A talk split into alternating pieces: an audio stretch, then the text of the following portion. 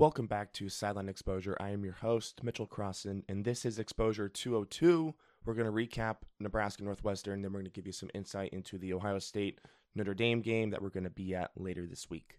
Okay, Nebraska Northwestern. Northwestern wins 31 28, and Scott Frost, his seat has never been more hot than it is now. Not only is Nebraska losing these games, but it's also the way that they lose them. So with this loss, Nebraska falls to 5 and 21 in one score games under what is now his fifth year as head coach, Scott Frost.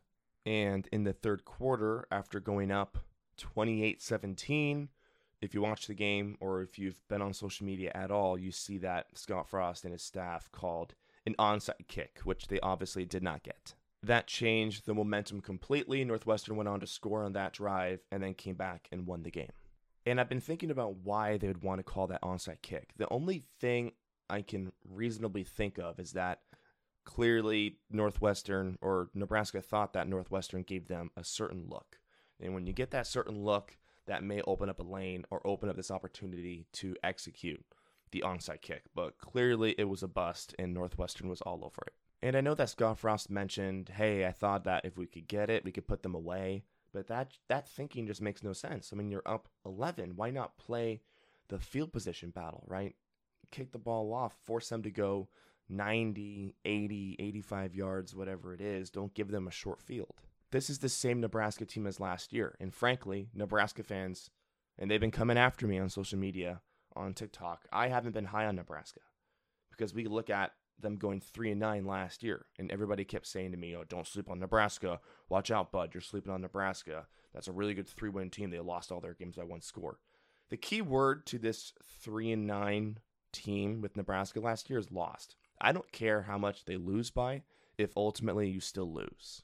And these Nebraska fans have been telling me, do you realize that they've flipped their roster completely? They've brought in a new coaching staff other than Scott Frost, and they've brought in these new pieces. I don't care if they truly did improve their team in that regard. The problem is with Scott Frost. And if you can't see that by now, I don't know what else to tell you. So I'm looking ahead at Nebraska's schedule now. And before this loss to Northwestern, I thought Nebraska had a chance to kind of jump off to a good start, maybe finish, you know, 7 and 6, something like that. And not because I thought that Nebraska is necessarily better than last year, but just because their schedule kind of sets them up to rattle off some wins, or you would think. So 0 1 Northwestern. Next week, home versus North Dakota. The week after, home versus Georgia Southern. And then week four, home versus Oklahoma.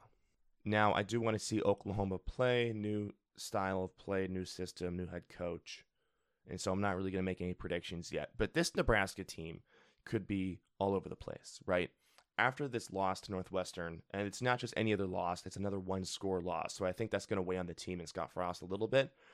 I wouldn't be surprised if they did drop one of these games, North Dakota or, or Georgia Southern. I don't think they're going to, but if they did, it wouldn't be that surprised. And then Oklahoma, week four, just what if they dropped a game to like Georgia Southern one week and then beat Oklahoma the next week? The point is, I don't think I'm going to predict that to happen. But with this Nebraska team and how up and down they can be, I don't think I'd be that surprised. The most likely scenario is that they win the next two weeks versus North Dakota and versus Georgia Southern, and then lose to Oklahoma and start the season two and two.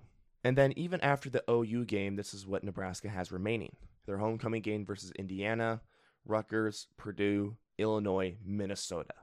And then for the last three weeks, this is when it gets very difficult. At Michigan, home versus Wisconsin, at Iowa. Wisconsin and Michigan should both be pretty solid. Iowa is kind of to be determined. Could have a good defense, could have a terrible offense. Let's see. And even regardless of how Iowa looks early on, a lot can change from week one to week 12. But Nebraska could easily drop those last three games. But ultimately, I think Scott Frost is done unless Nebraska beats Oklahoma, runs the table, goes 10 and 2, which is not going to happen. Unless he does something like that, or even like an eight win season, nine win season. I think with the loss to Northwestern is definitely going to kind of derail Nebraska's season a little bit with any momentum you may have thought that they built, but also just the play calling, like that onside kick against Northwestern. he's giving Nebraska reasons to fire him, and I just I don't think he's going to make it. This is going to be his last year. Okay, switching gears, Ohio State Notre Dame preview. So a couple things have changed recently. The Fighting Irish are pretty big underdogs by more than two touchdowns, and I think ESPN FPI gives Ohio State, at least right now, an 83.5% chance to win.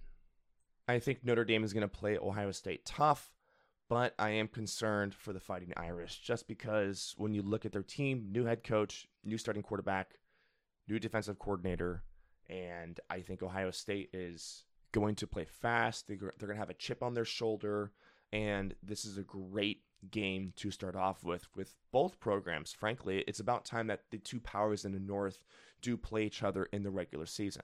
Notre Dame starting quarterback Tyler Buchner, he can run the ball.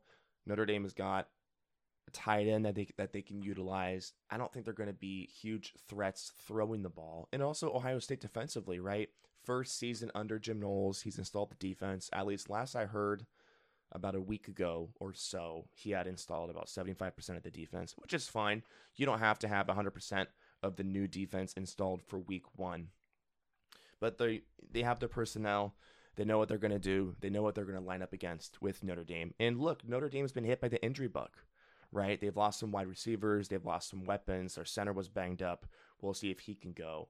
I think this is definitely leaning towards an Ohio State dub. And when Notre Dame is looking at their blueprint on how do we beat Ohio State, obviously the games last year, Oregon and Michigan just ran the ball and Ohio State couldn't stop them. Now we'll see if this new system under Jim Knowles can do anything about that. Obviously, it's supposed to, but week one, brand new system in an actual game setting, not just a scrimmage, you're going to have to figure some things out and iron out some of the kinks. I think it's no secret at all that Notre Dame is going to try to run the ball, maybe throw in a couple trick plays like a jet sweep or something like that. And then they're going to try to hit the tight end over the middle. It's looking like everybody is picking and leaning towards Ohio State right now. I think I'm going to go Buckeyes as well. I'll go 38 17 Ohio State. And I will be at the game, so that's going to be exciting. Looking forward to just seeing Columbus and the pregame festivities, and also it's college game day. So there's going to be great energy in the air, and it should be a pretty good game. Since I am out of town, next week's pod is going to be delayed. I might try to get something up on that Sunday, but most likely I'll be back in town Tuesday. I'll have some sort of a post game analysis recording and dropping that day, Tuesday night. I'm excited to see Ohio State's offense, CJ Stroud, TreVeyon Henderson, Jackson Smith-Njigba, and then like guys like Marvin Harrison Jr., who flashed in the Rose Bowl, but that was still such a small sample size. That will conclude this week's episode of SE. You can follow us on our social medias at Sideline Exposure on Facebook, Instagram, and TikTok, and at Silent Expose on Twitter. Thank you for listening. We'll talk to you guys next week, and as always, go Bucks.